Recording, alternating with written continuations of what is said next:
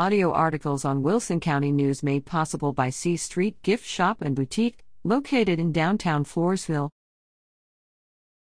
Falls City Parish cancels Labor Day picnic. The much anticipated Holy Trinity Catholic Church picnic on Sunday, September 5th, in Falls City has been canceled.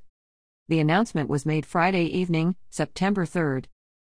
Picnic committee members David Etzler, Wes Howell, and Jonathan Wiatrek said the decision regarding the 113th annual picnic, a back to school staple, was made after much deliberation and discussion with our chairman and community members. The health and safety of our community slash parish comes first, and we hope you all can understand why we made this difficult decision.